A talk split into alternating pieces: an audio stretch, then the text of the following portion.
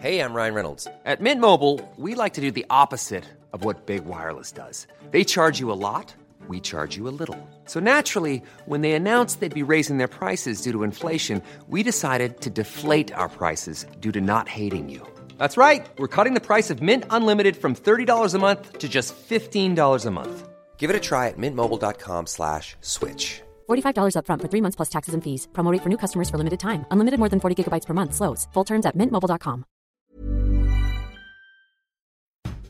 This week on the Gary Hour.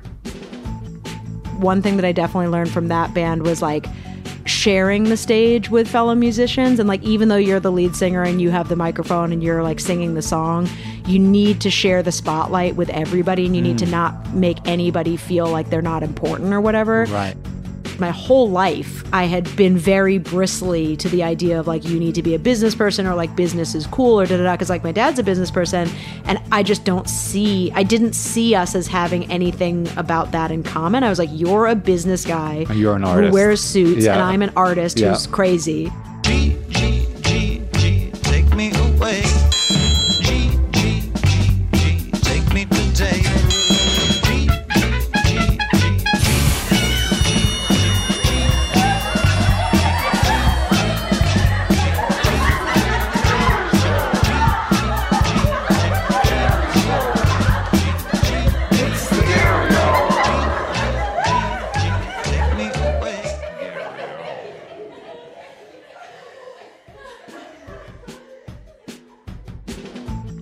Welcome to the first episode of the Gary Hour of 2019.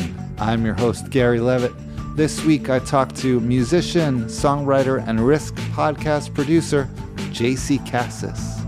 We talk about her pursuit of music, being an independent artist, and how, when doing that, you learn a lot of skills you never thought you'd learn, and how she used some of them to help the Risk podcast grow into over a million listeners per month. Wow. This episode is brought to you by Future Moments, makers of mobile apps for content creation. If you're a musician, a podcaster, a voiceover artist, a filmmaker, or someone that just makes movies on their phone, go to the App Store and search for Future Moments because they have an app that'll make your life easier and your production so much better. Thanks for listening. Check out the show notes for links to JC's music and uh, enjoy.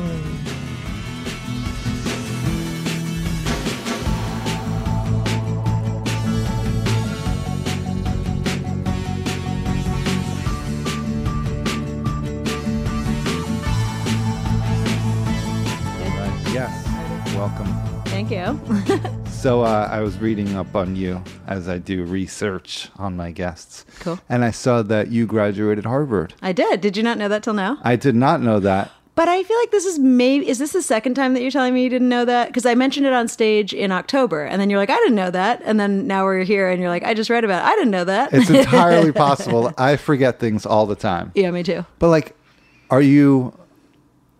Do you feel like you wasted your degree in Harvard? Or- Gary, You're a I've accomplished a lot. you're you're a musician and a producer. Like, yeah. Well, you know, I think there's a ton of people who go to a ton of different schools and programs and whatever and don't do things that are specific to what they supposedly were concentrating on there. So, like at Harvard, I majored in Spanish, Portuguese, and French. oh, so it was, And- it was a waste right away. Uh, yeah, I mean that was the plan from the beginning. No, um, I, but uh, you know, I always liked extracurriculars better than classes anyway. So I was going there because I had always wanted to, and I got in, and so I wasn't going to turn it down because I knew what a small chance it was that anybody gets in there. So I'm not going to like be like, well, I don't need this. you know, like- You must have done very well in high school. A good yeah. Um, I mean, I'm not going to lie. I, I am a legacy, but but there were lots of legacies who didn't get in. So fuck you, bitches. Um, Wait, what do you mean by legacy? Like your parents? Went? my dad went. Oh, he yeah, did? yeah, yeah, yeah. So um, does he do? He is a bio, he he was a biotech venture capitalist. Now he's retired and trying to uh, and he might become a podcaster, oh, no. which is ridiculous. Well, So- since you also since you produce the Risk podcast and Yeah. Mm-hmm. you've made it grow since 2011, your dad's probably going to look at you to uh, help grow his podcast. Yeah, they definitely asked me questions, uh, but I don't know. I don't know if I mean whatever. I want my dad to be happy and do whatever he wants to do, but I don't know if he has a sense of how insane the internet is, and it would be kind of like a conservative talk show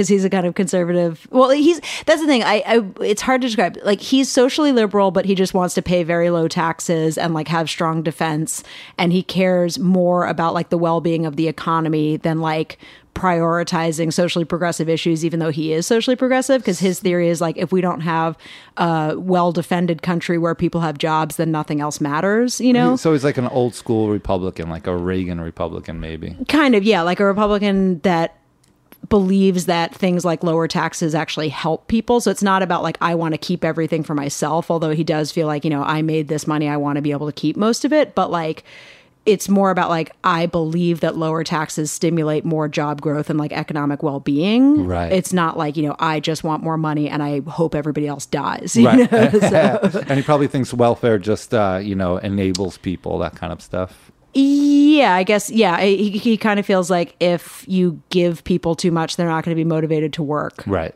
Yeah. Yeah, That's pretty whatever. much old school Republican. Yeah, or that like it's patronizing to tell people like you need a handout instead of being able to pull yourself up or whatever, you know. So Right. whatever. So is that what his podcast is going to be about?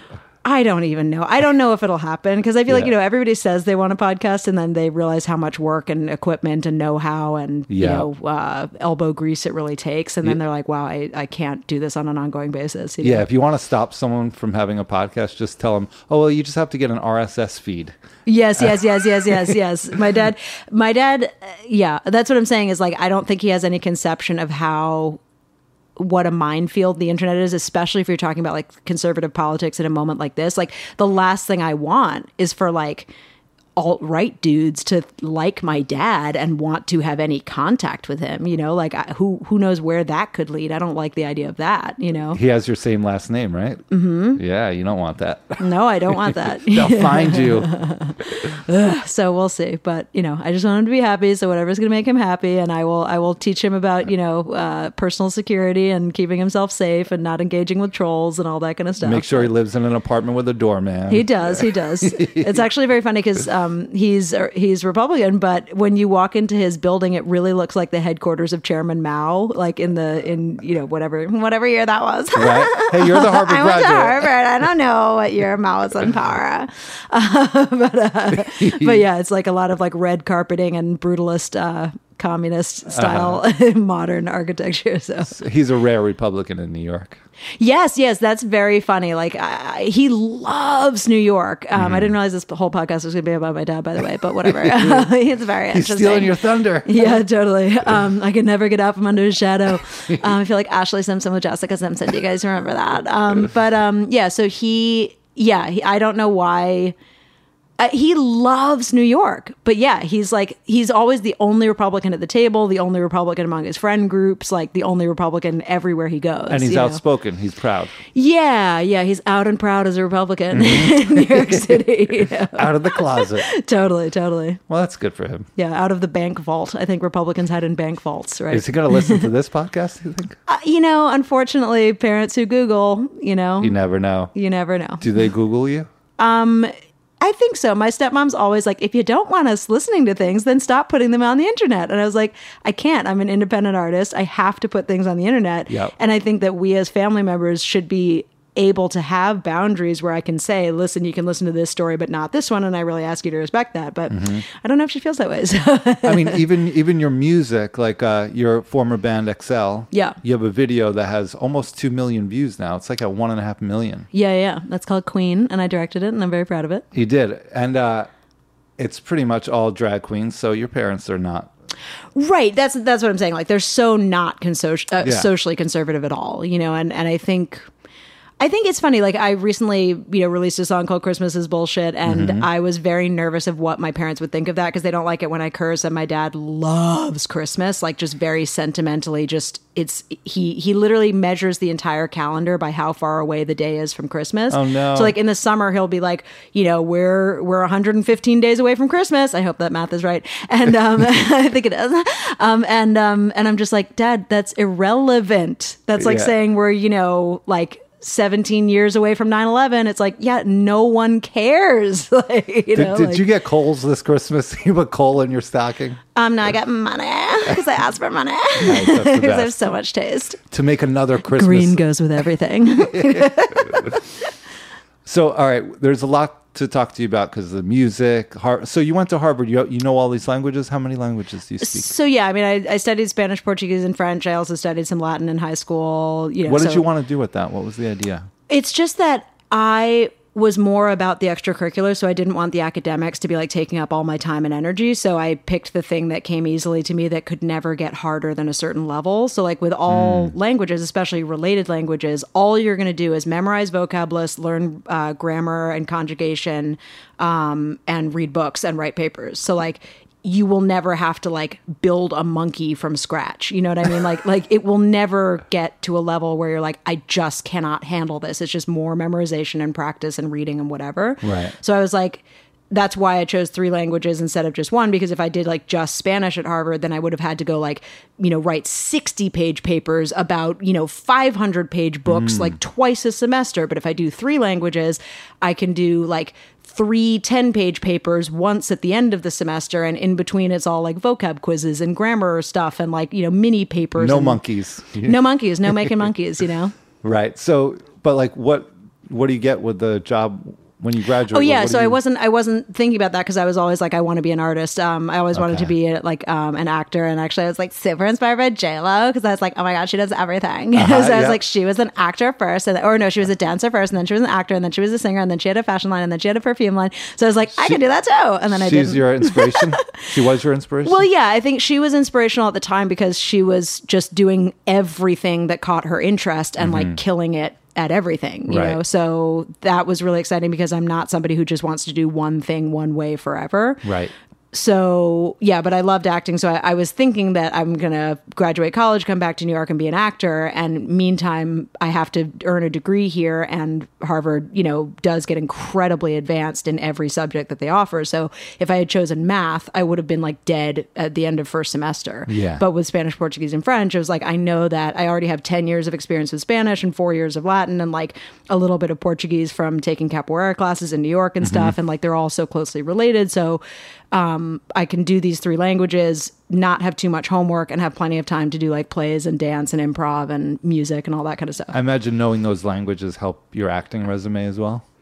I mean, it's a line on it, but you know, I like my problem with acting is that it's it's all trying to do the job and like mm-hmm. waiting for other people to allow you to do the job unless you want to write a play and put it up yourself but that's a different job than just acting you know Right. It's like the opposite of stand-up comedy, where anyone can go do it immediately. Exactly, which is why like something like stand up is more appealing to me because the mm-hmm. the path is to do it all the time and then you might get other opportunities, but you will be doing it all the time if you hope to make any progress, Yeah. you know. Did you pursue acting and go on auditions and do that? I did and you know, something that was hard for me was that I'm I mean, it just is what it is. I'm not a size zero with no body fat. And like uh-huh. that makes it hard as a young woman to feel like you have a future in the acting industry. Now, not as much because like there's so, so much more body and age and whatever representation and mm. like even like trans women and like just ev- there's so many more kinds of women being represented and being successful in the industry now Right.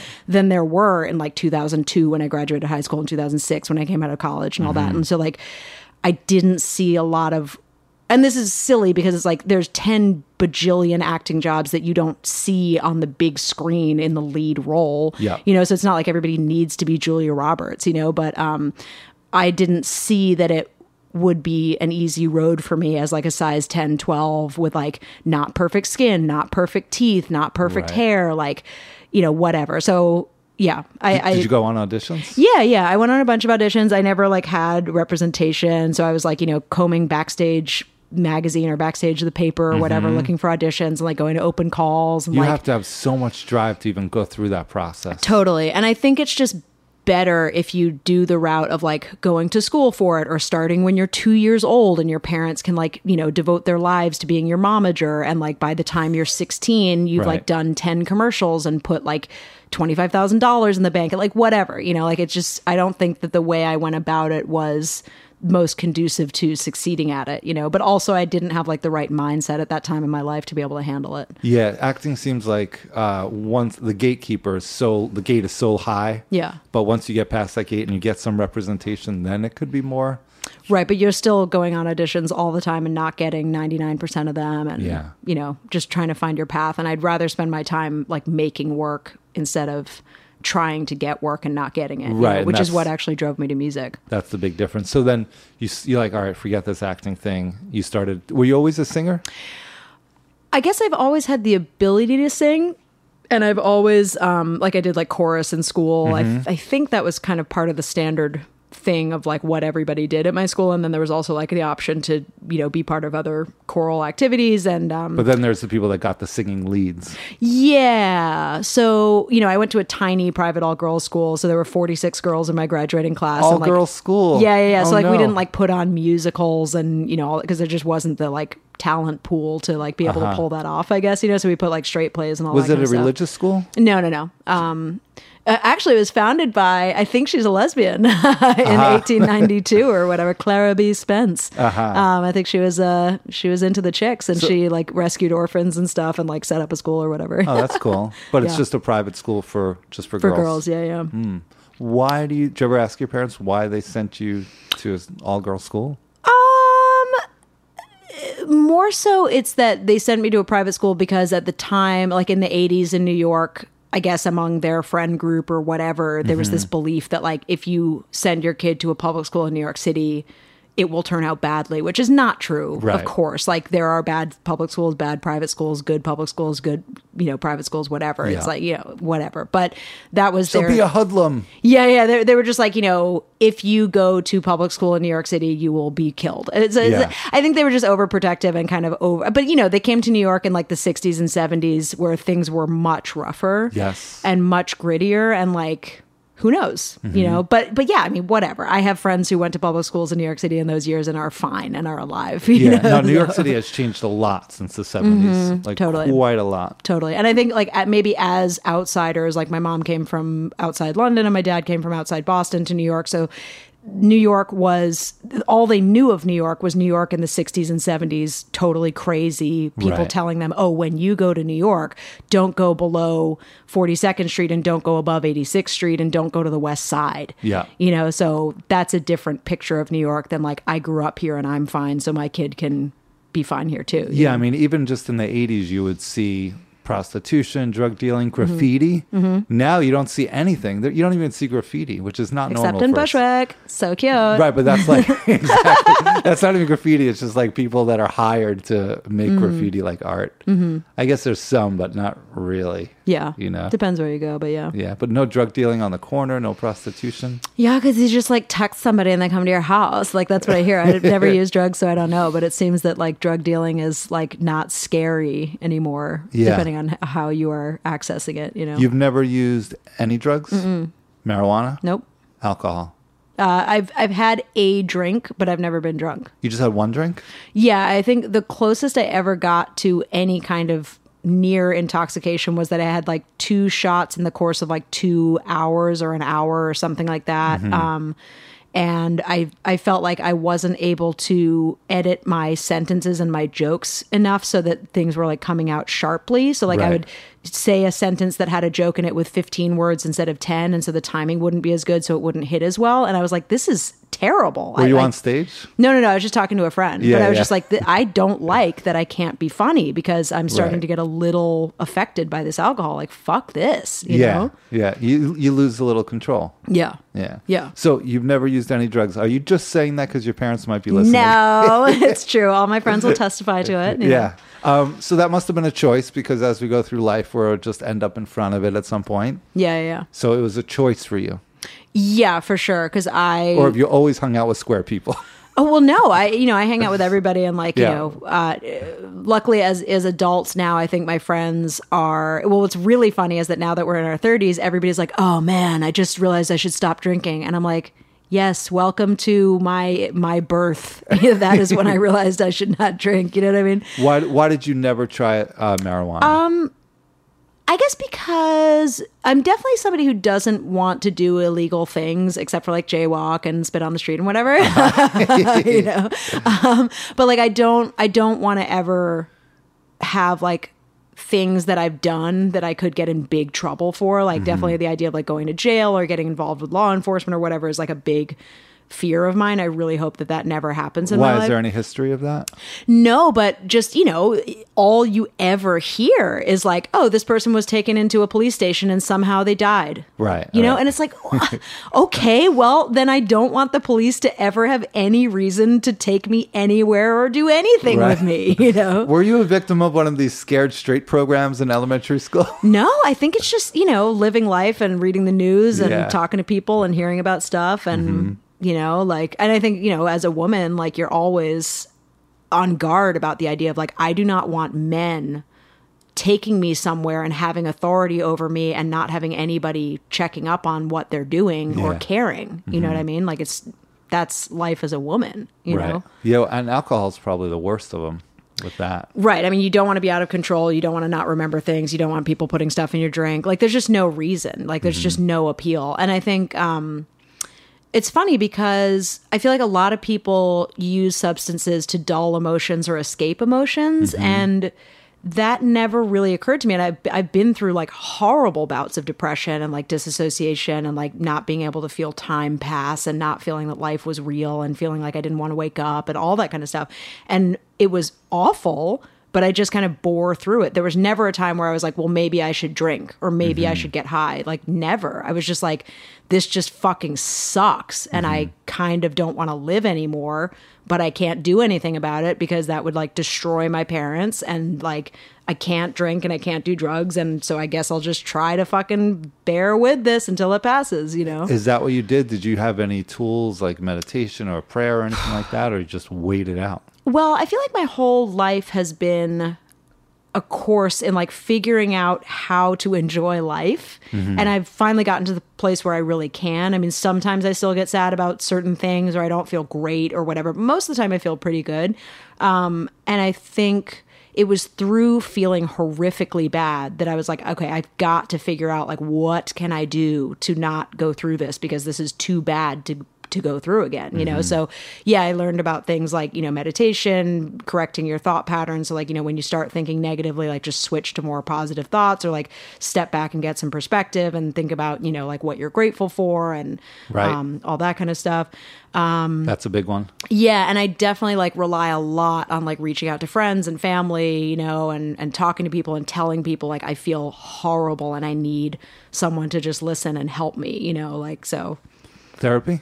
Yeah, for sure. Yeah, I, I went to therapy um, when I was 13 and my parents were separating. Um, and that was, I think that was around the time where like I couldn't feel time passing and I just felt totally just out of touch with reality and it was really terrifying. Um, and so, yeah, I was like, I need some therapy. And so I went to a therapist for six months and that was really helpful. Yeah, that seems like a tough time. Thirteen in general, but Mm-hmm. then to have your parents separating, it's like you're you're coming into yourself. You're, you don't Yeah. know who your what your identity is. Yeah. and then your parents, your rock, are breaking apart. Yeah, everything kind of struck at once because like my parents separated. I got my period. I entered middle school in an all girls private school. I lost all my friends because everybody was like, "Oh, I'm gonna switch clicks now, or I'm gonna choose a side." So like we went from like literally fifth grade. It was like everybody's just together and like these people are friends and these people are friends and like nobody cares about status and whatever. And then literally like summer happened and then we come back for sixth grade and all of a sudden everybody's like, I got to choose a side. I got to figure out if I'm cool or if I'm a nerd or if I'm somewhere in the middle or whatever. And like, if I'm cool, then I can't associate with anybody who's not cool. So like, I'm going to start being a bitch to people who aren't cool. And it's like, what the fuck is going on? like, it Everyone's was, scrambling for an identity. it was literally like a like a switch flipped. Yeah. And it was it was so traumatizing, you know, because it's like I have a history with you, I have a relationship with you, Mm-hmm. and you're just turning your back on me for no discernible reason other than that that you want the status of being seen as cool. but like you didn't care about that two months ago Right. you know and then like people started to smoke and drink and like all this kind of stuff where it's like guys we're children what are you doing with a cigarette Yeah. you know like it was just such a like it was definitely a traumatic transition i, I wonder if it's worse too because it's such a small school that there's not so many people to kind of you know water it down. yeah it's like you know everybody's on display you know it's like you can't go through anything privately because there's Mm-hmm. just there's not a sea of people to get lost in it's a very small group Everyone Um, knows everything about everybody. pretty much or, or just like you know everybody has to deal with each other at some point Yeah. and yeah news travels fast and pe- people are gossiping and like there's no real secrets Mm-hmm. you know Yeah. How many people in your high school? um so it was a k through 12 school that was Oh, the other thing that was kind of funny so it's like you're 18 years old sharing a space with five year olds you know um, Wow. which kind of like came to a head in my senior year because my senior project like our advisor was like you know you can't have this you know joke that like lightly touches on something having to do with maybe a curse word implied or whatever. Right. because what if a kindergartner wanted to come to your show? They have to be welcome to come to your show. And we're like they don't know we're alive. They're not coming to the show Right, you yeah. know? So just stupid shit like that. But yeah so so the whole school at the time i was going there was about 550 girls uh, spread among 13 classes. That is crazy. or 13 grades. Mm-hmm. yeah. So you started singing. You've been. You, I guess you've always been singing, but then after you're like, all right, this acting thing is not for me. Then you decided to consciously pursue singing. Well, I got serious about singing in college because I joined a uh, like a funk band, a nine piece funk band uh, Oh, cool. called Natural Progression. For the six of you who remember it, Yeah. uh, there were nine people in the band, only six remember. it. No, I'm kidding. Like a Um, true but- funk band. yeah, yeah, yeah, yeah, yeah. But um, so I joined that band, and you know, we started writing songs, and I wanted to sing them, and I wanted to like know what I was doing. So the summer after, I think sophomore year, I started taking voice lessons in New York City over the summer, and I spent literally every penny I had on them because voice lessons are so fucking expensive, and I think I had like. Two thousand dollars to my name, and every lesson was a hundred dollars, and I took a lot of them over the summer, and I like mm. just was completely broke by the end of the summer. But like, but it was really encouraging because I think in the first lesson, my voice teacher was like, "You have the best voice I've ever like." I don't know, if I think she said you have the best opera voice I've ever heard, which is really funny because I don't use that for shit, and I'm not interested in like singing opera in any serious way. I like Yeah. doing it just around the house, but I wouldn't pursue it. Yeah, it seems like with opera, the voice almost comes from a different place, Mm. especially for funk. Yeah, yeah, yeah. It's pretty different from funk. Maybe I should have done an opera funk fusion and we would have gotten further. But yeah, she was like, she was like, "Do you have any interest in opera?" And I was like, "Not at all." And she was like, "That's tragic because you have the best operatic voice I think I've ever heard." And I was like, "Sorry, I want to be in on Broadway." You know, like Yeah. And so yeah, it was funny. There's uh, not a lot of opportunity in opera, I would imagine. Opera opportunity. Yes. so this funk band, you're writing your own. You're, you're the lead singer, and you're writing your own music, and Mm-hmm. Yeah, you're, yeah. you're performing around. Yeah, yeah. I, I would write like you know lyrics and melodies, and then the whole band would like collaborate on like you know the like bass lines and horn lines and all that kind of stuff. And we performed around campus, um, and that was, you know, every person I've worked with in music has taught me something important. And I think um, one thing that I definitely learned from that band was like sharing the stage with fellow musicians and like even though you're the lead singer and you have the microphone and you're like singing the song you need to share the spotlight with everybody and you need to not make anybody feel like they're not important or whatever Right. so like there would be things like we would have like there's a bass solo in this song and maybe I would be noticing something going on in the audience and then start like interacting with an audience member on the mic during the bass solo and not thinking about that that's disrespectful because it's taking attention away. It's like talking over someone's solo. It's not Right. very nice, Yeah. you know? But it didn't occur to me because I was kind of thinking like, but this is entertaining what's happening. And so if the show is entertaining, then we did a good show. Mm-hmm. But then afterwards, the bass player would be like, hey, don't talk over my solo, you know? Right. And I was like, oh, yeah, that does make a lot of sense. But it didn't occur to me until you said that. Were you, know? playing an instrument as well as singing? No, no, no. See, I think that's the hardest part. Yeah. Because like when a singer doesn't have an instrument and you're not singing, what do Right. you do? Yeah. You just kind of like dance or like, But you're you the know, only one in the band. watch band the person who's playing or Right. step aside or that's why it makes it particularly hard for you. Yeah. Because Yeah. what do you do? You're the only right. one. Right. Yeah. Yeah, and I was mean- the only girl with eight guys, you know. Mm-hmm. So yeah, it was a fun experience, and then it also kind of taught me like so I was the one who was most serious about us like pursuing what we were doing, like music as a band together. Like, Right. and everybody else was like, well, I'm going to law school next year. So, like, and, I was like, yeah, but can we just make a recording of these four songs that we've been working on all year that are so fun that everybody loves? And like, can we just have a record of this? Like, we're ne- like, we were 22, about to graduate college. Yeah. We're never like, this is our chance, you know? And they were like, like, yeah, but that would cost so much. And I was like, no, it's $450 split among nine people. It's $50 a person. Right, It's right. not for a recording of four songs, like a professional recording of four songs. It's not a lot. And they were like, I can't spend $50 on this. And I was like, you're going to Harvard Law School next year. I think you will make it back, you know? Mm-hmm. And when did you have this conversation with the band? Was it towards the end? Yeah, I think it was like, you know, whatever, maybe sometime during senior year, I was like, hey guys, like, you know, if we're going to record uh, our songs, we've got to like get that going, you Yeah, know? And they're like, I can't spend $50 to That's record such four a rookie college mistake, which I made as well. I had a band in college, and we actually started to get courted by EMI. Mm. Oh, wow. And we had we went and met with the A and R in his big house, and Yeah. we had been a band for like three years, and then that's when I realized people didn't even want a record deal; they want to stay Mm. independent or like. EMI, don't they fund missile creators and stuff? And I'm like, what is going on? What have we been doing all these years? Yeah. But you don't think about business aspect in uh, college. Yeah, like it's all fun until there's any question of money in any Yeah. sense, you know? Yeah. I think kids nowadays are probably more hip to like the whole the whole Right. spectrum of Right. what's going on. but also like a lot of them are you know, like DIY, you know, so they they don't have to think about like, oh, well, where are we going to come up with three thousand dollars to do X Y Z? Because it's like, well, we'll do it in our basement, you know. right? free. Yeah, the internet wasn't around in my Right. college to like just put your music out. Yeah. Yeah. So, uh, did you end up making a recording? We did, and I don't have it because it was the kind of thing where like we made those four songs, we put them on like the you know like the college would allow you to have like you know fas.harvard.edu slash like J Cassis or whatever to like put some stuff up or whatever. Very catchy uh, website there. yeah, yeah, Faculty of Arts and Sciences, you know. Um, but uh, so our guitarist put it up on his page of that, and I I was on an IBM ThinkPad at that time, Uh-huh, you know, yeah. and so I think I downloaded it to my IBM ThinkPad in 2006, and then. I don't know what happened to it from there. I'm sure maybe somebody from that band still has access to those recordings on some old drive in their mom's attic somewhere. You don't have them? You know, I don't, and I don't know I, I'm sure I could reach out to them and see if anybody has them, but I they might be lost to the uh, the ether, which is kind of okay. yeah. Right. Once they're online, you can't get rid of them. Oh God, yeah. Don't don't. think they're bad? me. No, they're not. But but you know, here's the thing. When I started, because like I have always had like a quirky sense of humor and you know all that kind of stuff.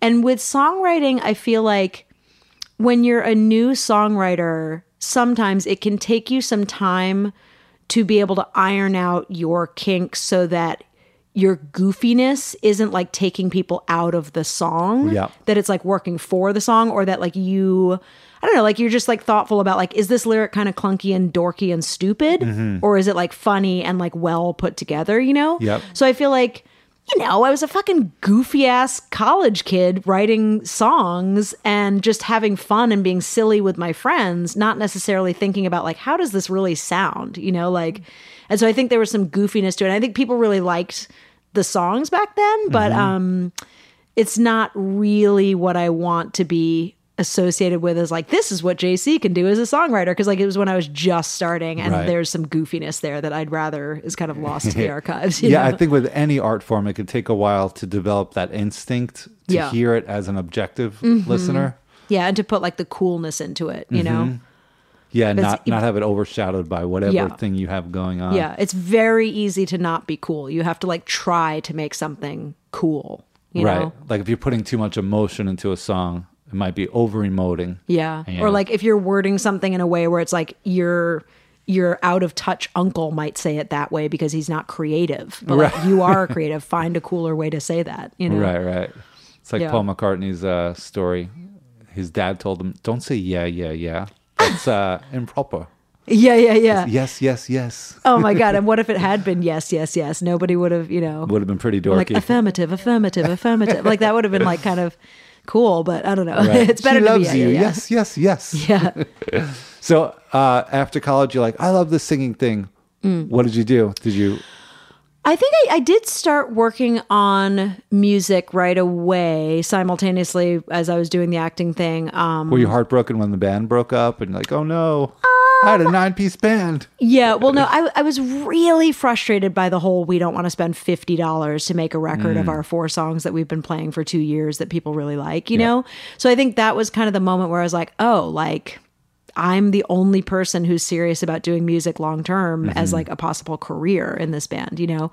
Um, and so then I started working on some solo stuff. Um, and I was just starting. It was so, you know, I just like wrote whatever I felt and like, you know, grabbed a friend who played piano and had them help me figure out the chords and blah, blah, blah, or a friend who mm-hmm. played guitar and whatever.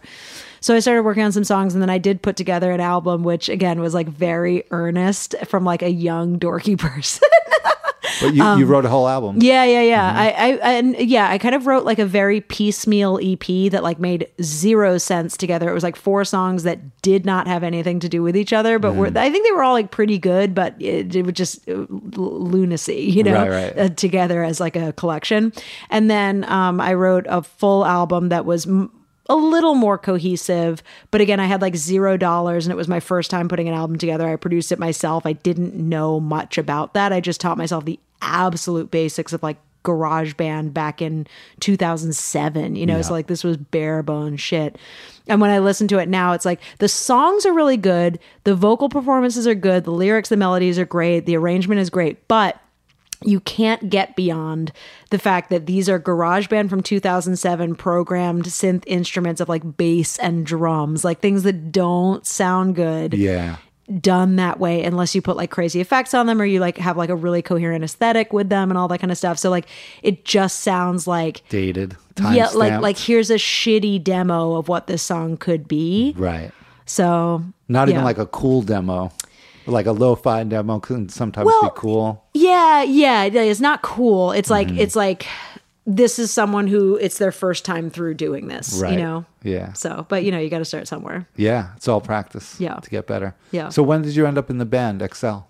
Yeah, so I did that first like guitar-y, poppy, country kind of album or whatever, and then I did a like indie like electro dance pop album solo um which i'm currently uh reworking and like getting remixed and remastered so that it Cool. sounds a lot better than it did when i put it out with zero dollars Did you perform that live? i did yeah i performed it around new york um How did you do that? Just backing track and singing? Yeah, yeah, yeah, yeah. And and that was another thing of like before the band, I just I, I don't think I knew like a lot about like what should I be thinking about to to make my show and my music like the best it can be and like make my videos the best they can be. But I also had zero dollars. So it's like there's only so much you can do with zero dollars, you know? Um so yeah, so I performed that around town. I did like uh, you know live vocals over tracks, and then toward the end of that period before the band happened, I was uh, doing shows with um, drag queen backup dancers who were awesome, and they're still awesome drag queens. I love them. Was that your idea to bring them in as backup dancers? Yeah, To help the live show? Yeah, because I knew them. Um, there used to be a bar in Williamsburg called Sugarland, which was wonderful, Uh-huh. um, and like so like gritty and crazy, and like just you know all these different kind of performers coming through, and so that was a real revelation for me was discovering the like gay club performance opportunity circuit for like indie. You know, music and drag acts and you know variety performers and Mm-hmm. Yeah, all that kind of because stuff. XL, you were you were part of that, like very loyal. It seemed like a pretty strong niche. Yeah, but even before that, like when I started, because what happened was I was working um, like 40 hour a week day jobs and stuff for a few years after college because I just wanted that stability. Because I tried to do the like piecemealing an income together when I first got out of college and it was just not happening. It was like Yeah. making me crazy with like panic of Stress, like, yeah. You know, how the fuck am I going to get enough money to live and like piece everything together? So I was Mm-hmm. like, whatever, I'll just get a nine to five as long as it's only a nine to five and not a New York 7 a.m. to fucking 12 a.m. Yeah. Like, fuck you. Um, but so I was like, I will get a 9 a.m. to 5 p.m. and that's what that means kind of job. Punch the clock out and stay out. Absolutely. And so I got one of those and I stayed there for two and a half years. And that was when I made my, like, I think I made both albums that I made on my own before XL um, during that time. Um, and then I left that to work at a slightly more irregular uh, job. It was like online t- test tutoring. So, like, there would be set hours, but it was like at different times and whatever. And that lasted about a year. And then I think when I when I went into that job because I didn't have to be up early in the morning is when I started going out at night, um, like on like a Tuesday, going out at 11 p.m. and staying out till 3 a.m. And that's where you meet the most interesting people that can like change your life Yeah. in New York City. Like that's when they're out because they don't have to get up early either, and they want to meet people too. How and- did you end up just stumbling into this world? Well, I remember a lot of my friends from college were leaving for grad school at that time. And um, so I felt like I was losing everybody that I was close to in New York City. So I was like, I need to meet new people. And so I had met some people through doing musical performances. And um, I think those were like the, I think my friend Peter, who puts on a lot of shows and is uh, gay and wonderful and whatever, and like involved in gay nightlife and stuff. I think he was the one who was like, "Come with me to this karaoke night at Barracuda" and like whatever. And then like I met um, just a lot of people from going out and performing, and and a lot of them happened to be gay and really nice and stuff. So they were like, "Oh, come to this gay bar, come to this gay club, come to this gay event, da da da, whatever." And before long, I was like consistently going out on weeknights and staying out really late and meeting all these kooky crazy characters and like all these people who ended up being on drag race and like ended up being on you know various like shows and things and whatever and um did, did you feel kind of outside of that world as well? Because you're you're not you're not a gay woman, right right? Um but I yeah, I mean, but there's always been a symbiosis between gay men and women. You know, like uh, as long as you're kind of respectful and you understand like this is a gay men's space, so don't fuck it up with like being a woman who's like, you know, stop having sex in the bathroom and please play this song and not that song and like Right. I want to make this drag show about my bachelorette party, you know? Then like as long as you're like nice and cool, like you're So you welcome in most places. Yeah, for sure. And like everybody's just so nice. And and also like if you sing well or if you have a good personality, like Right. you're in, you know? So yeah, so I met a lot of cool people that way. And um uh yeah, and so I met like a lot of like musical collaborators, and that's actually where I met the people uh who ended up becoming Excel. So And it was you and one other woman, right? well, so what happened was that karaoke night that Peter brought me to was hosted by the drag queen Mimi Imfurst, um, and was promoted by Zach, who's a music producer, and Ronnie, who's a singer. And then Mimi was cast on the third season of Drag Race. Then she came to Zach and said, you know, I want to do a song because like every every drag queen who gets on reality TV, uh, like gets a song that's ready to go by the time their TV starts airing, so that people buy the song. Blah blah blah. And Zach was like, "Well, I don't want to do um like just a song with a drag queen, but like what if we make it more interesting by like making a girl group that has a drag queen in it? Nobody's ever seen that. That would be cool." Were you Um, so psyched to be part of a group again? Because I, I know being a solo artist can be it could Um, be stressful. It's like the the good the good thing is that you make all the decisions, but Right. then also it's like all on you. Right. Mm, it, it wasn't so much that I was excited about being a group in a group. I think as I was excited that talented, driven, serious people Hmm. were looking at me and being like, "We want you to be part of this thing that we're doing." Right. So that was cool. Like I, you know, I was doing my music and like they had seen my shows and I, I actually had met Zach at like a um, music networking event like many months before. And then I ran into him again at the karaoke night. I was like, oh, aren't you that guy from the music thing? He was like, yeah, blah, blah, blah, whatever. And so we kind of knew of each other. And then I had met Mimi when I first went to the karaoke night and she was very sweet. And like we, you know, kind of became buddies through that. And then so when Mimi came to Zach and then Zach said, how about we make a girl group with a drag queen in it? they were talking they were like well who could be the girls and we were like oh well jc's great and ronnie's great so maybe we should talk to them about it and then that's kind of how it um started Would so you would you both dress in drag? no but we all had like you know because drag generally or like conventional drag has like a very made up and like you know like lots of makeup lots of shading lots of wigs and corsets and padding and like tights and sparkly dresses and heels and nails and jewelry. It's like it's a very over feminized look to compensate for the fact that it's a man underneath all that Right. to create that illusion. So um and also pop music, we were just thinking like we need to all look very done up, you know, but uh, you know, Ronnie and I were not trying to look like we were drag queens or we were, you know, anything other than women in makeup and wigs and whatever. But there's a big difference between like when you're a woman with like a, a fake ponytail that's enormous and then like a corset and heels and spandex and sparkles and jewelry and nails and this and that. So like we all kind of matched in the sense that like we were all equally made up. It's just that Mimi was also wearing fake boobs and hip pads and stuff and we weren't, you know. Right, right. Yeah.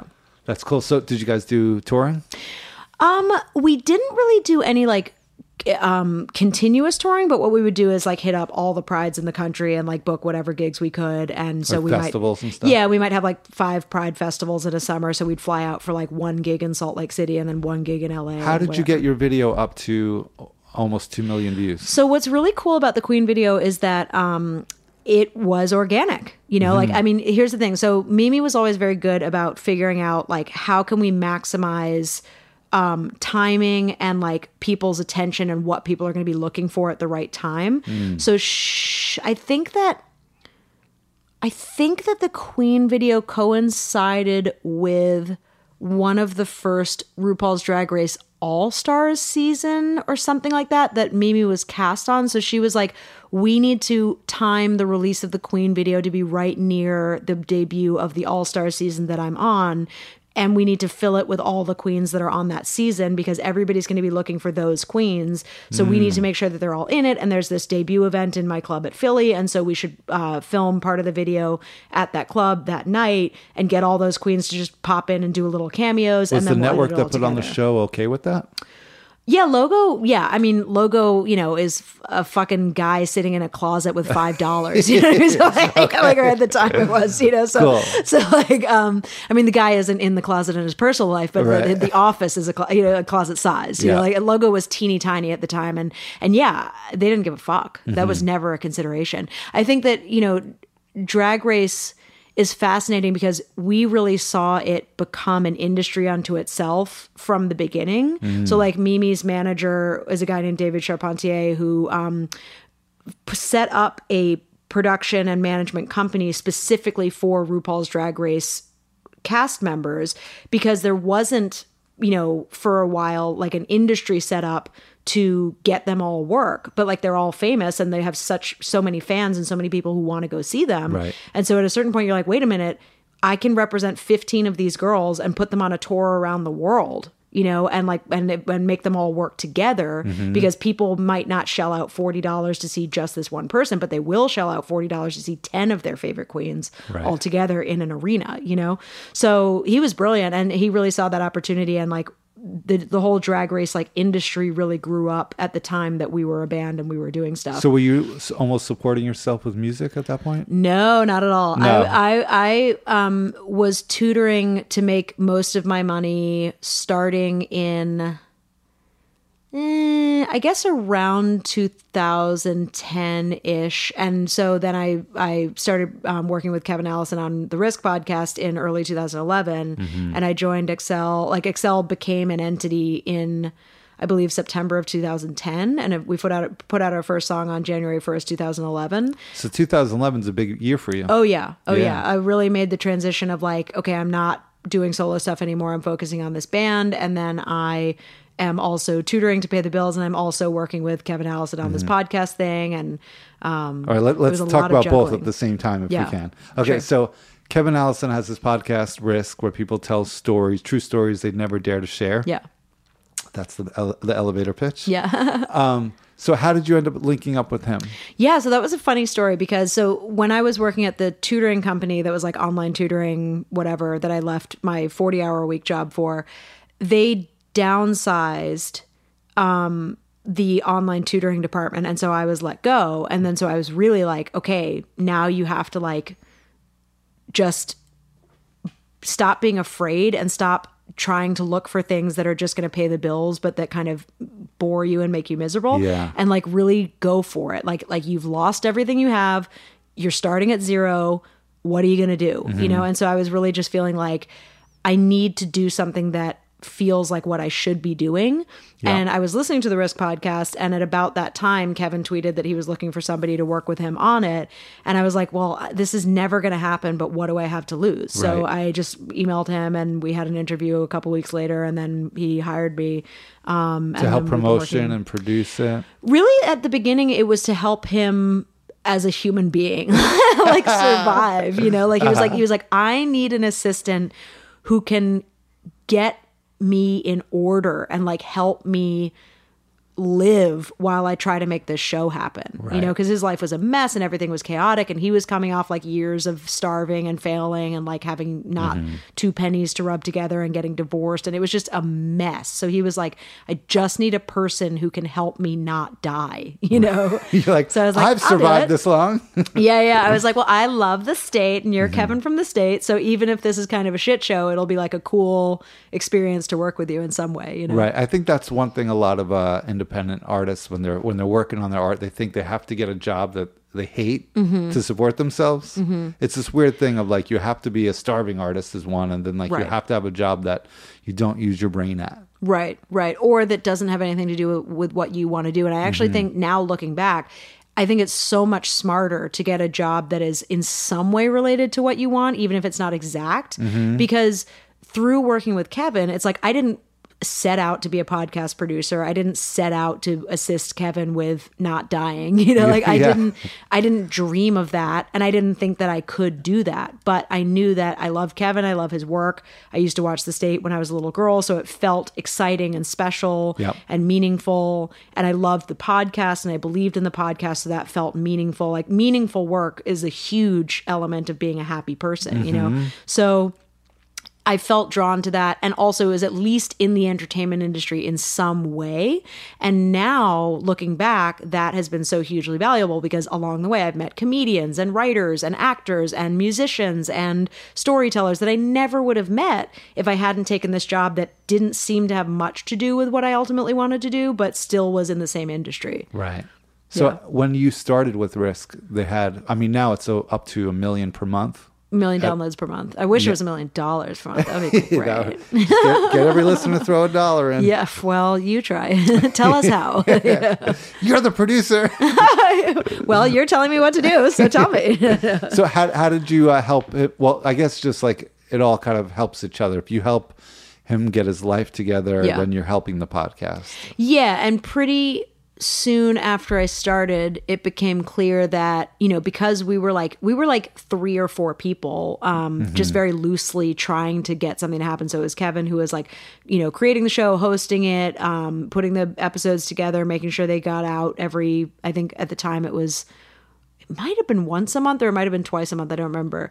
Um, and then there was Chris Castiglione, who was like making the website and like advising on business ideas and trying to help us figure out how we might get advertising one day. And then there was um, a guy, Phil, who was, you know, helping us like set up an LLC and a bank account and like trying to think about that aspect of things. And then there's Michelle Walson, who was like actually working with storytellers and helping cast the shows and stuff. So at first it was only once or twice a month. I think so. Yeah. I think it started as a once a month podcast, and then it went to twice a month, and then eventually we got to weekly. Mm-hmm. Yeah, Yeah, it's tricky because you you need stories from other people that are good enough to air. Mm-hmm. Yeah, that's the yeah, tricky yeah, yeah. part. Totally.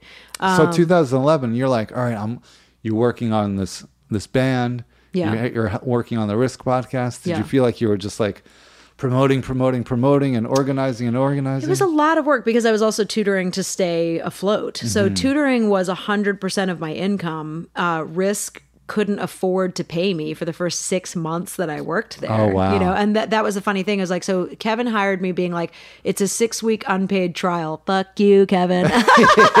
but he didn't have any money. So what else was he going to do? And it worked out. I'm very happy now. Yeah. But like, so, um, it, uh, you know, which is something I think about a lot Whereas like, if I hadn't had some other income source from tutoring, which I had because I had gone to Harvard and da da da, how would I have done that? You know, so like there, it's so real of like, we need to find a way to make more internships paid so that more people can do them because mm-hmm. unpaid internships are for people who have other income streams because of other advantages or scrappiness or whatever. So Right. like it's definitely something that I recognize as like my privileges in life definitely facilitated me being able to take a job that was unpaid at the beginning, which then turned into a paid job. Mm-hmm. But I would never have been able to do that if I had been like, well, I have to work 80 hours a week because I only make $15 an hour and yada, yada, you know? Yeah.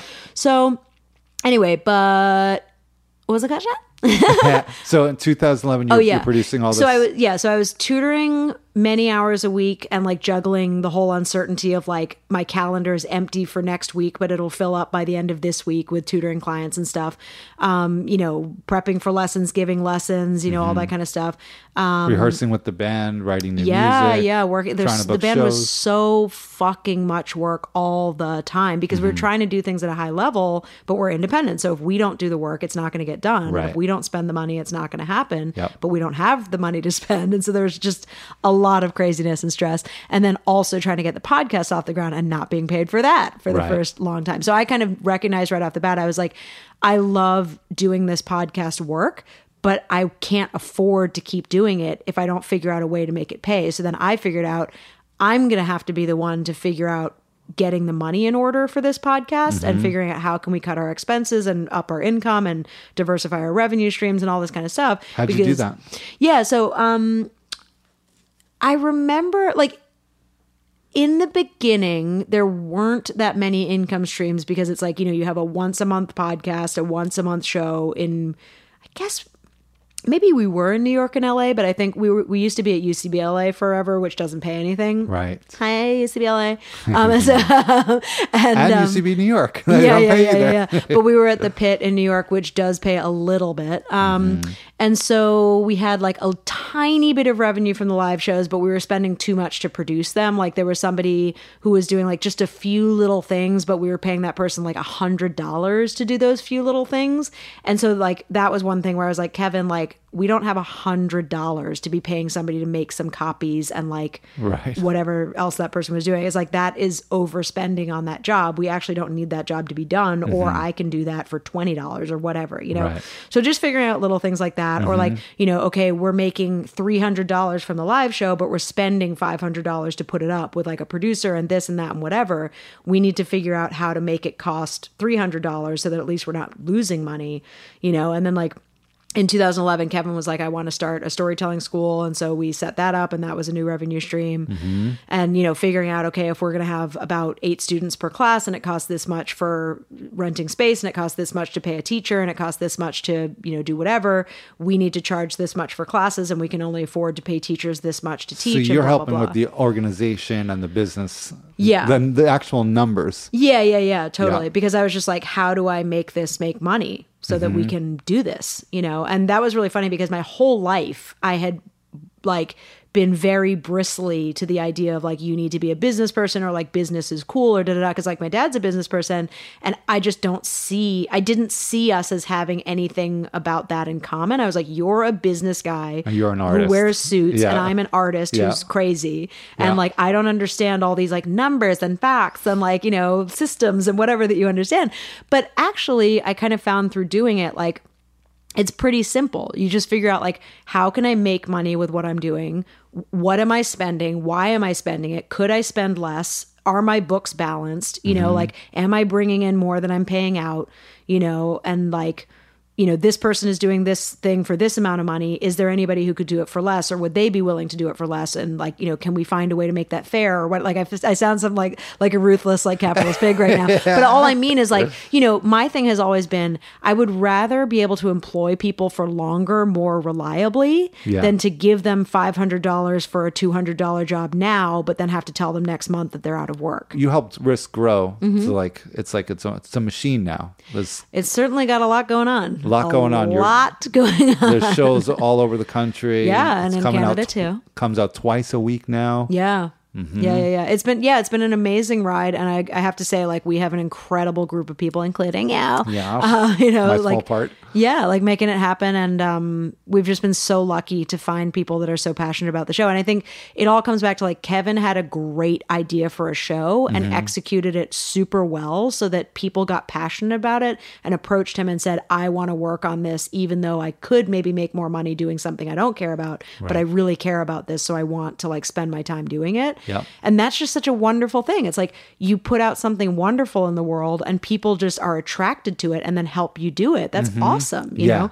So we've been very lucky to have people come out of the woodwork from all over the country just being like, I'm a sound editor. I want to spend 20 hours a week on this show. Yeah. Um, I'm a publicist. I want to help you out. I'm a tour booker. I want to book you. Like, Mm-hmm. awesome stuff has happened. And we've been just super lucky to have fantastic people to help us make it happen. And you could tell people are passionate about the podcast because it's put together so well. Mm-hmm. You know, it comes across when you listen. Yeah. That's quality. It's not just thrown together. yeah, there's a lot of like heart and soul that goes into crafting the podcast itself for sure. Absolutely. Yeah. And the, the book came out, and now you're a published author. Yeah, because you got your story in there. Yeah, and I, I did more work on that book than I ever expected to. you know, like I basically learned what it takes to put a book together from, you know, initial idea to getting a contract to writing a draft to doing revisions to compiling, you know, to like liaising with uh, authors of the Risk book. Um, in case anybody doesn't know, I can't believe you wouldn't know all about it.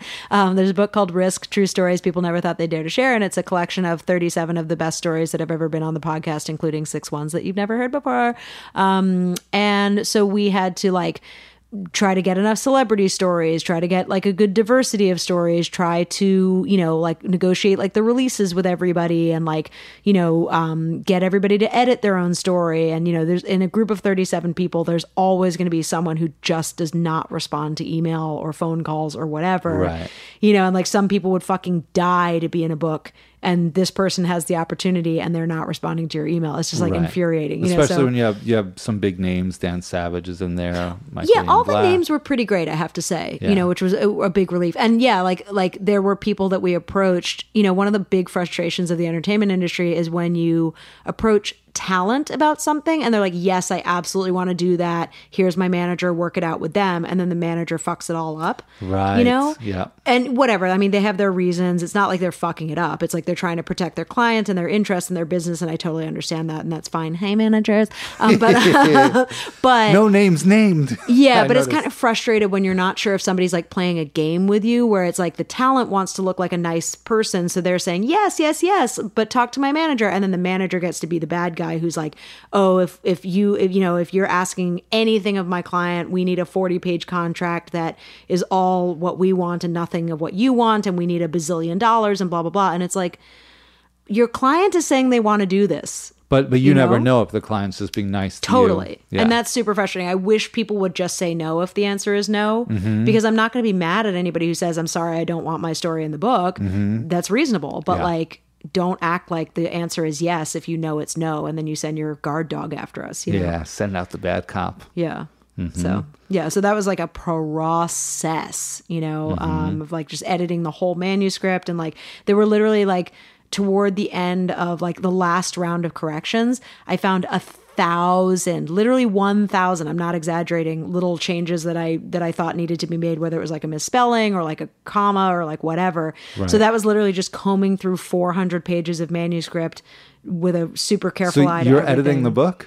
Well, we had an editor who was awesome, David Lamb. Shout out, hi. Yeah. Um, he was great. Um, but you know, when you're going through a 400 page manuscript and it's going through five different pairs of hands through a whole, Mm. you know, corporation and blah blah blah, Mm-hmm. you're going to miss things. Or like every time you correct one thing, that like offsets the whole rest of the typeset for some other page, and then words get smashed together and something. You know, I don't understand the whole process, but from what I understood every time you make changes in the book that changes the whole rest of the layout and then so then then new errors can come up because of that and so it's kind of hard to keep track of like is everything taken care of did anything else get fucked up by what we did in the last round you know Right.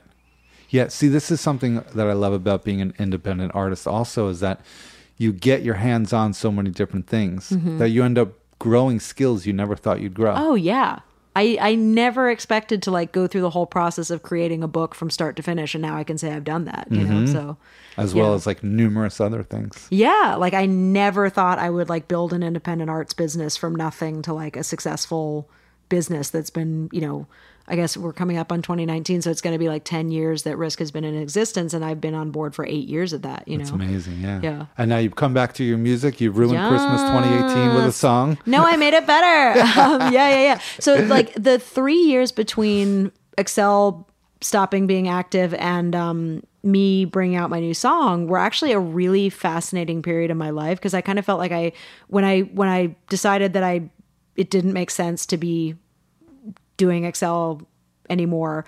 Uh I was really scared because I was like, I know I have to make this change, but I it's it's a big deal for me as somebody who's been like a very active artist my entire life, like always on the hamster wheel, always trying to make something happen. Right. To just step off of it cold turkey and be like, I don't know what's next. Yep. I know that I'm really broken and really tired and like I have serious issues that I need to address that have not been able to be addressed because I've just been running, running, running. For, Yeah, like maybe you have serious issues with music in general. Um, I feel like music was never the problem. You know, like that's, That's the that's the heartbreak of being an artist as an adult is Mm-hmm. like it's not just about like doing the fun thing. It's like how do you do the fun thing but also pay your bills, get health insurance, go to the doctor, Right. have relationships, be happy, stay healthy, all that kind of stuff. Not burn yourself out, not to start to hate and resent music. Yeah, and not start to be so um, attached to a certain outcome that if you don't get that outcome, you you can't enjoy your life or your Mm. Career or whatever.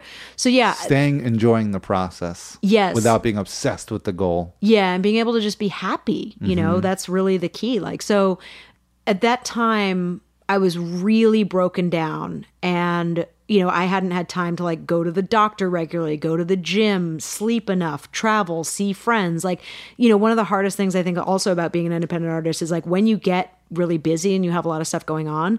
Every time a friend is like, come to my birthday party, the answer is, I'm sorry, I can't. I'm traveling, or I have to record, you know, that day, or I have to film a video that day, or whatever and it sucks. It's like you miss stuff and you don't, you know, people are like, oh, we're going to go to, you know, Mexico for a week. Come with us. It's going to be so awesome. And it's like, I can't because I have a show or whatever. Yeah. It kind of sucks, Yeah. you know? Or rehearsal, all kinds of stuff. yeah. And then when you are in like a group, then it's like trying to coordinate two or three or four schedules mm-hmm. like you are so beholden to other things and you you miss out in, on even more so i'm really glad to be solo again because i now after the so like i spent like three years kind of rebuilding myself and healing myself and finding myself and working on myself and like mm-hmm. fixing my life you know and like started working out regularly like for the first time in my fucking adult life you know like i've been going to a gym or taking classes like multiple times a week every week for three years like not true before that. You know, like I've been sleeping well. I've been meeting and making new friends every single year. I've been like changing the way I eat. I went to therapy again. Like, um, you know, I did like various like kind of programs and like I did the artist way. I did like, you know, journaling and meditation and like just everything. And I did the travel, you know, like I took the time for myself. I went to all the, you know, birthdays and weddings and, you know, like participated in life, you know? Like a normal person. Yeah, you know, and it's funny because there was the joy of like, oh my God, this is so great that I get to just do all the stuff that's not, you know, being obsessed about making stuff and trying to make people care about it. But it was also, there were lots of moments where I was like, my life is fucking boring without art. You mm-hmm. know, mm-hmm. because like I don't have a significant relationship. I don't have kids. I don't have like some other huge life thing mm-hmm. that's like magical and exciting and takes up all my time and whatever. Right. So it's either art or nothing for me, you know? And yeah, so you like need to feel juiced up and jazzed by something. yeah, like art is what makes my life exciting. Like if I make something and go show it to people and have people see me for like the best part of myself and get excited about it, then that's happening. And if I don't, literally what is happening is I am sitting on my ass alone. Yeah. You know? Yeah. So it, it really came into like sharp focus of like art is what you have to make your life interesting. So if you want to use that, you have it. And if you don't want to use it, your life is not going to be very interesting to you or to anybody else. You know? So you you released another so you released the solo album or an EP between the Christmas song. No, so so out. I sent it to you for feedback and to Yeah. other people and stuff. Um, and that's the one that I'm going to be re getting remixed and like Oh. So it's remastered. yet. It's not right. Um, 2019. yes, I'm trying. I, what I should do is fucking send the motherfucking files to the motherfucking engineer, motherfucking today Yeah. after this interview. You know, like I've been trying to do that all. Fucking What's year. stopping you? Me. Yeah. You know, I mean, I think I think Fear of finishing. here's the thing is um i i have been doing a lot you know like it's not like things haven't been getting done. Like you know i did the book i redid my website i got new photos i like put out the song i like you know like the christmas song christmas is bullshit. That was a year long project because i did a music video a lyric video the seven different versions of the song in terms of like clean censored uh uncensored instrumental a cappella you know all that kind of stuff. Um you know, get hiring uh, session musicians, like learning to produce again in Logic, which I had never used before, you know, all this kind of stuff. So, like, it was a very productive year. But could I have also sent my things to be remixed and remastered? Absolutely. And did I? No. But Why? Um, I think before I put out Christmas is bullshit, I definitely was in my head about like what is it going to be like to put myself out there again and do I want to deal with that? Because um you know, people are mean on the internet, you know, and if you don't look incredibly amazing and sometimes even if you do or if you're not young or if you are not a size zero or like whatever, you know, or if you say the wrong thing in the wrong way or whatever, people are just waiting to criticize you, you know? And Mm-hmm. so I really relished stepping out of the spotlight and never having to worry about somebody on YouTube calling me fat or ugly or stupid or whatever, or Right. somebody on Twitter saying I'm a bitch or whatever. You know, like it's real nice to turn that off and just have some time to rebuild. Yeah. But what I found is like, I feel like we are in some ways on the internet coming into a time where we realize that like that kind of vitriol is not worth it and is not necessary. And like we need to turn the ship around, you know, mm, and we mm-hmm. need to relearn that lesson of if you don't have anything nice to say, don't say anything, Right. you know, and like build each other up instead of tearing each other down and understand that like people do read your comments. I feel like that's like a realization that people are having is like if you troll somebody, there's a great chance that they will see it, they will get hurt by it, and they might come back to you and be like, "You really hurt me." Mm-hmm. And so it's not this like lack of accountability where you can just like vomit out your horror into the world and just then go about your nice day. It's like you might hear from that person. Oh yeah, I go I go psycho. I will track the person down. find them on Facebook. I will I will find where they live. I Yeah. am psycho with that. Yeah, and most people, if you say, "Man, you really hurt me," and that was really not cool, most people feel pretty damn bad about that. You know, so I Face to think, face will be so it's totally yeah, different. Yeah. yeah, yeah, yeah. So I, th- I think people are learning the lesson of like you can't just throw stuff out there and not affect people and not affect yourself. You know. Mm-hmm. So anyway, but so so now that I've put before I put Christmas is bullshit out, I was really scared about like, do I want to deal with whatever shit might come my way from putting myself out there again? Right. And even just the thing of like, are people going to like this? And can I deal with, you know, being ignored or failing or people saying this sucks or people not watching it or whatever, you know? Um, and I think I was kind of in my head about that because in the band there had always been this huge pressure of like if things don't go viral and if if people don't care and if we don't get this many views, da da da, whatever. And like I just don't feel that way. Like there's so many really successful bands that people love and you'll look at their music videos and it'll be like 7,000 views Yeah. and yet they're playing to 500 people or whatever. So like it all happens differently for everybody. Totally. There's so many different stories. Yeah. Yeah, absolutely. and you just have to do everything you want to do, and it may be that you have a million Spotify plays and two thousand YouTube plays, and Mm-hmm. you can't kill yourself over the two thousand YouTube plays. You still have a lot of people who love what you're doing. And I think ultimately you have to feel good about what you've put out. Absolutely, That's the main thing. yeah. And my thing as an artist is like, and I think this is true for probably everybody, is like. Well, at least everybody who like really values authenticity. There's some people who just want to make the most money possible and do whatever they have to do to do that and mm-hmm. whatever. But there's but most artists are thinking, how do I express my authentic self in an authentic way that really expresses what I was going for in a way that people will understand it, you Right. know? Yeah. And so Christmas is bullshit and my old EP that I'm reworking and everything that I've been thinking about and working on in the meantime is all very me. You Right. know, and I love that and that lights me up because there's nothing better than like making something that only you can make, putting it into the world and have people go, "I get that. I love that. That expresses how I feel too. I appreciate this. I'm this makes me happy. I'm going to send it to my friends. I want to listen again." It takes a lot of self self acceptance, but then also Yeah. you have to think about in three years from if if you put you put it out three years from now, say you start to love Christmas, for example, for like Mm, a really bad so. example.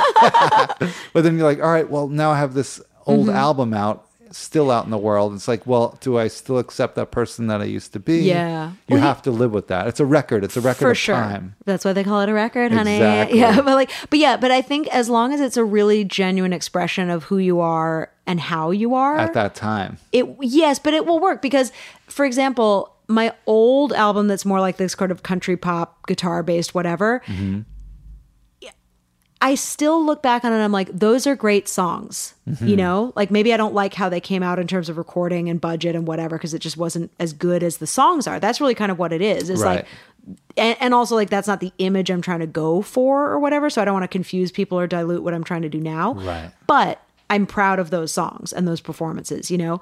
And then with the the like kind of electro, you know, EP or whatever, I have cut it down from 12 songs to 7 because there were 5 that I was just like these just aren't that good or they're just not as good as these other ones or they don't vibe with me still today as much as these ones do and so I don't want to be going around performing them or having people be like, you know, oh, well what about this song? It's like, well, it's not relevant. So like I I tapered it down to the 7 that I'm like these still totally express who I am. I could sing these songs till the day I die. These, you know, are totally how I feel. Um and then with Christmas is bullshit, it was such a pure expression of like, this is how I'm feeling. This is what I want to say. I want to be funny about it. I think these jokes are funny. They're making me mm-hmm. laugh alone in my room. Yeah. You know, just on paper.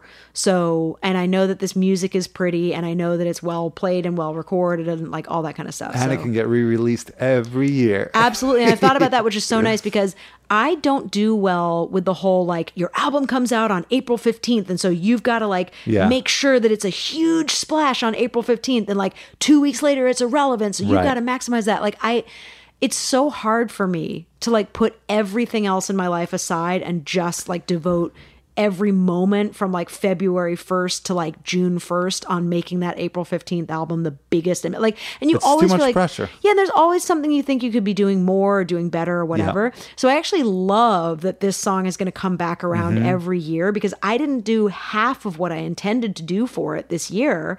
And still it was very well received and like, you know, a lot of people heard it and saw it and whatever.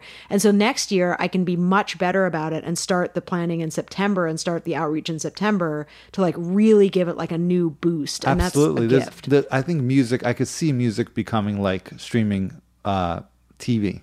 You know, like my nephew, he's getting into Mad Men now. Mm-hmm. how you know, because things are up on Netflix and Right. Hulu or whatever, so it doesn't really matter what's new. yeah. Yeah, yeah, yeah. It's just there and it's new to somebody. Yeah. And that's the thing is like another thing as an artist that you don't know when you're starting out is like you need to understand that it will take a lot of people who like you 10 years, 15 mm-hmm. years, 20 years to discover what you've done. Mm-hmm. So you do what you do now and then you mm-hmm. just let it be and you keep doing stuff and you keep promoting yourself and you keep doing whatever you got to do because there's going to be people who who clue into you 15 years down the road. Yeah. You know, and they'll come to a concert 20 years after you put out an album. Yeah, I think that old model of the music industry was different when there were record stores because it just Right. wouldn't even be carried anymore. So Right. people couldn't get it. Right. But now right. it's always available. totally. Yeah. Yeah. Well, that's exciting. I see 2019 being another big year for you. Yeah, yeah, yeah, yeah, yeah. I'm I'm gonna rework this EP, work on some new stuff, and I need to do like music videos for them, which is exciting and scary. You know, like one thing that I've been working on is like trying to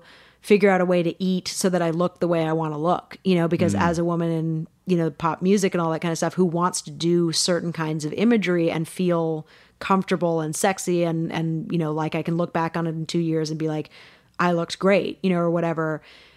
I personally would like to be a little more svelte or whatever. And that's a battle for me because I mm. love eating whatever I want. And if I just let myself do whatever I want, I would be about 20 pounds heavier than I want to be. I think you have to feel sexy yourself, no matter what you look like. Yeah. And the funny thing for me is like, I do, like, if I'm like naked looking at myself in the mirror at home, hey, I am like, oh, wow, I look great. And then if there's like a picture of me in a bikini, mm-hmm. it just doesn't look good to me. It just doesn't look the same.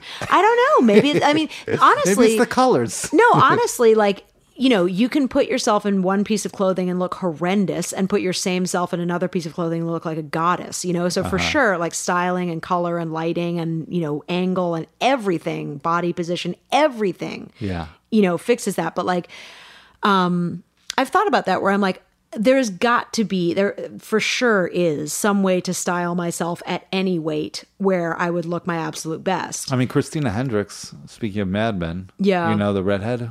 Yeah, but like, you know, uh, whatever. I don't know if I want to turn this into like a nitpicky body image discussion or whatever, but like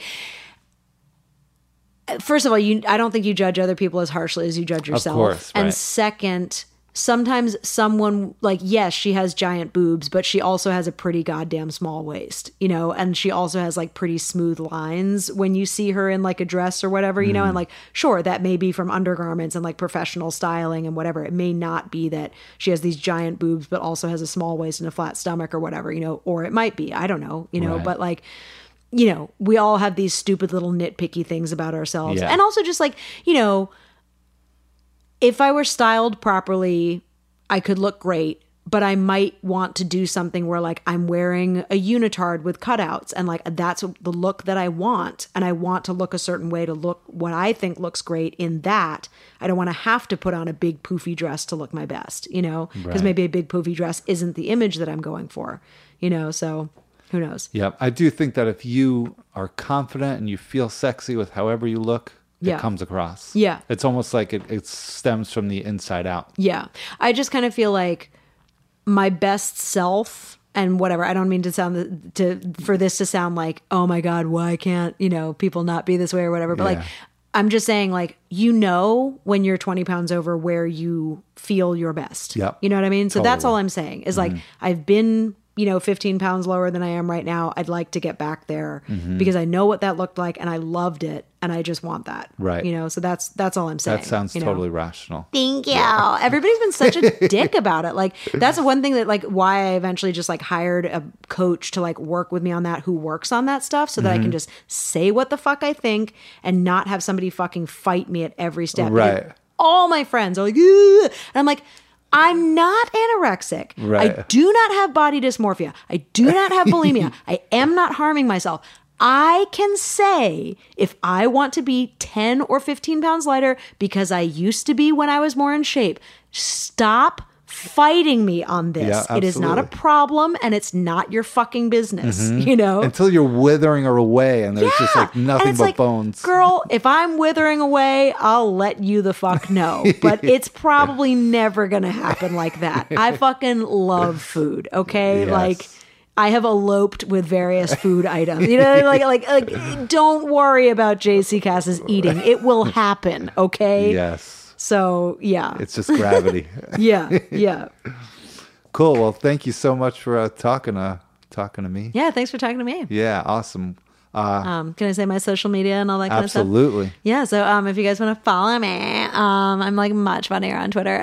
Um, so yeah, you can follow me on Twitter at jccassis, JC Cassis, and um, at Instagram uh, at jc.cassis, and on YouTube slash uh, youtube.com slash jccassis, jccassis.com, um, and Facebook uh, at jccassis official. And we'll put the links in the show notes. So Yes. just scroll up, down in your podcast. And my music is available absolutely everywhere you could ever want it. So iTunes, SoundCloud, you know, Spotify, all of it. So look up Christmas is bullshit and enjoy. awesome. yeah, thanks for having me. Thank you.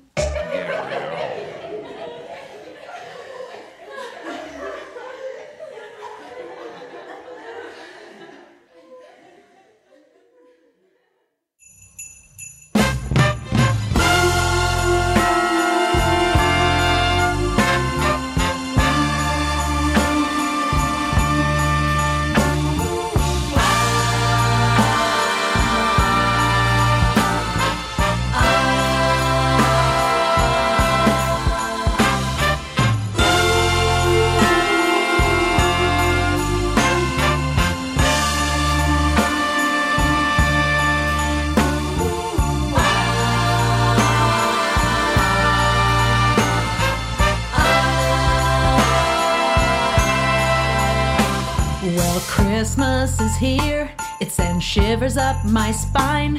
Cause this part of the year is my least favorite time. I don't stuff stockings. I don't buy dead trees. I only like shopping if the shopping is for me.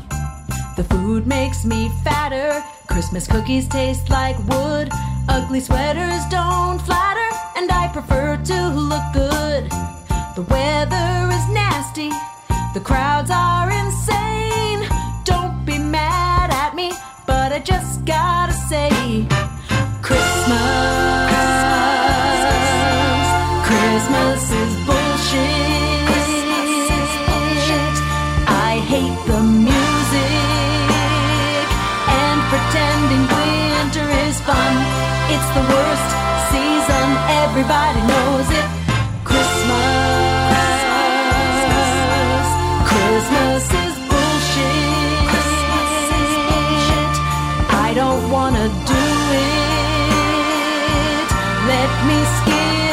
Skip one so I can have fun. You can call me a killjoy, a curmudgeon, a grinch, but I call it like I see it, and I won't give an inch. I don't need Santa, I can buy shit for myself. I don't care about job security. Traditions don't matter, sometimes they're obscene. Let me give an example so you see what I mean. Name one other time you would ever drink eggnog. If you don't like what I'm saying, you can suck my Yule log. Cause Christmas,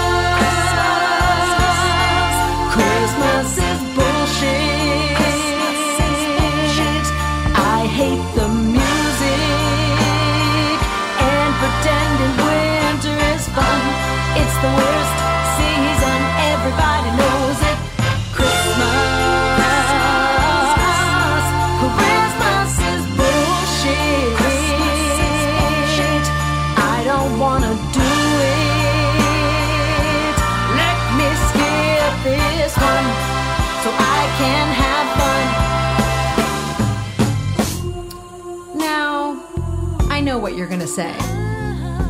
You're gonna say, Maybe you don't like Christmas because you haven't met the right Christmas yet. but we all know that's not how that works. I've tried Christmas 35 times. It's not working for me. But they say, Don't complain about a problem without offering a solution. Fine. Next year, no Christmas, just two Halloween.